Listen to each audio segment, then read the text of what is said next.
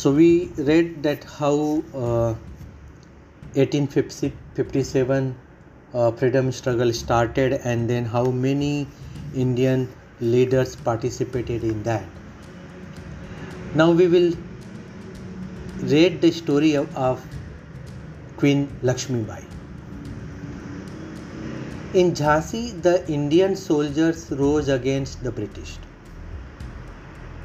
So as we have uh, seen earlier that uh, there was a rule which was brought in uh, by Lord Dalhousie uh, known as Doctrine of Lapse, which disallowed the rule of adopted son to succeed if a deceased ruler of princely state uh, unless there was a pre-approval of such succession.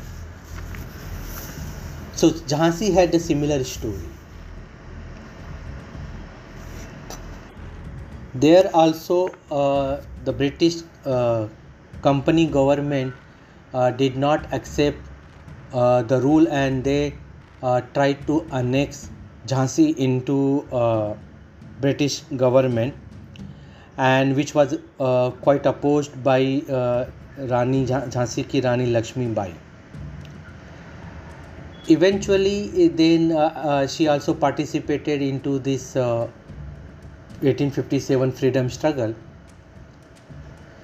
So the Jhansi, uh, the Indian soldier rose against the British. They got organized under the leadership of Nana Sahib Peshwa, Tatya Tope and Queen Lakshmi Bai.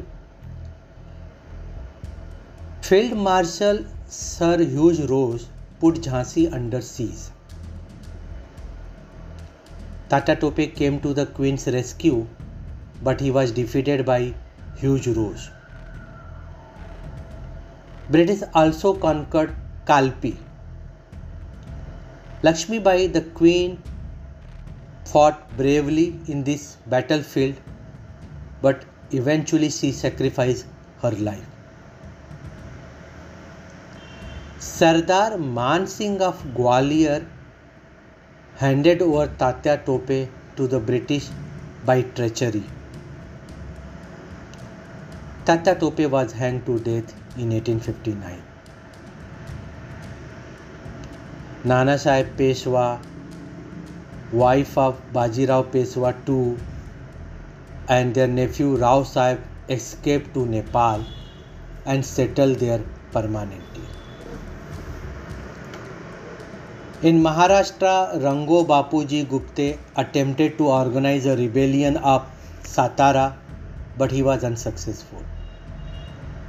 His associates were punished for it.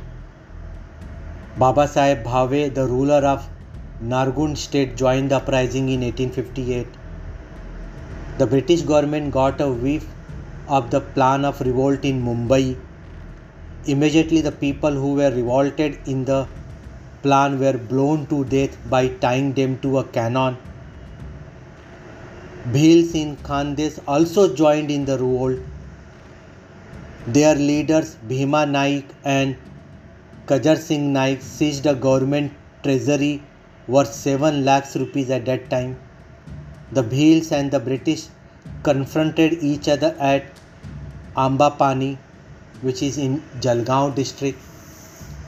At Kolhapur, Ramaji Sirshat, who was awaiting the news of uprising in the north, took charge of the government treasury and began to organize the soldier and others under his leadership.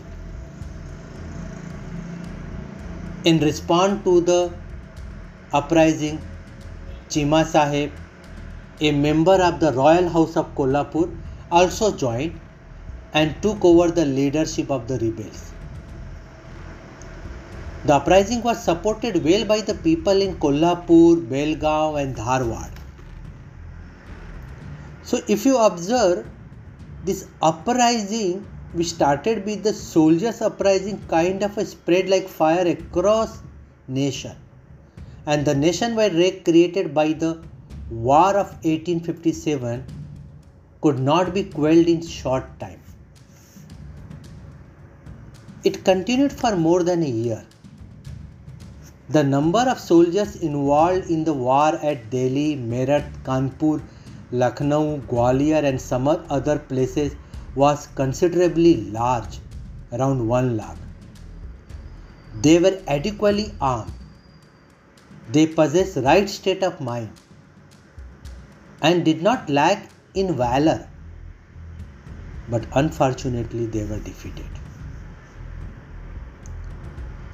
They weren't as in, uh, united as probably we would have seen maybe in the revolt of uh, America people, the American native people in the American Revolution.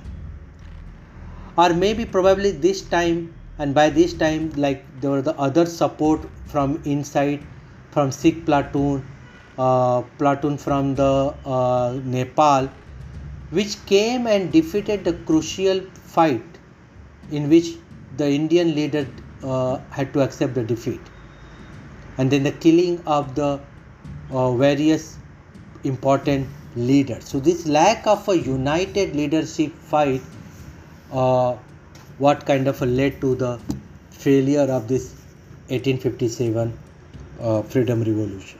revolution. Queen Victoria of England acknowledged the rage of Indian people.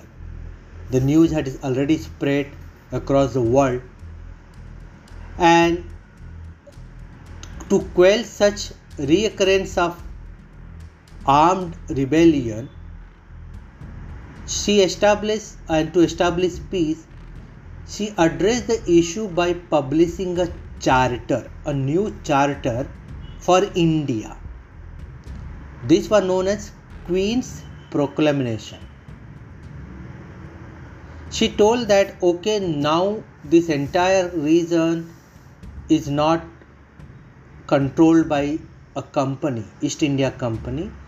Now the India, all the Indian kings, their princely subjects, in all, all Indians were now her subjects. And she wanted to assure them a few things.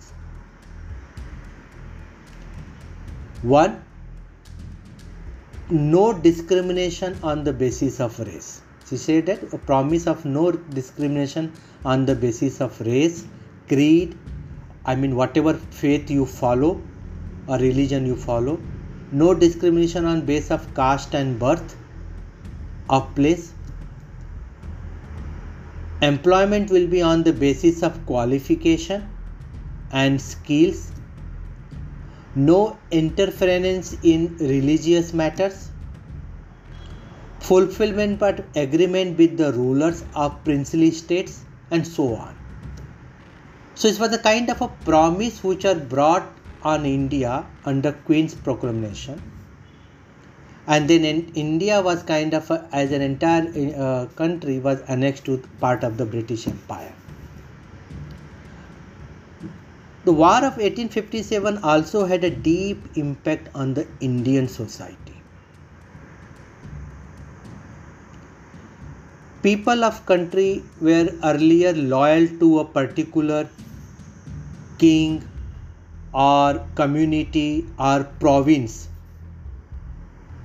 So now these provincial and community loyalties were slowly replaced by a feeling of being united as a nation and a national loyalty, because in, in all of the places where the uprising happened, to whom were they fight, fighting? Were they fighting to Mughals or Muslims? Are they infighting? Are they fighting to one king to another king, or one landlord, Jamindar to another? No, they all were fighting under against British, and they are fighting for they may be different reasons, correct? Soldiers were fighting for one reason because of the treatment, uh, mistreatment given to them, allowances, salary cut, job. Peasants, farmers were fighting for another reason.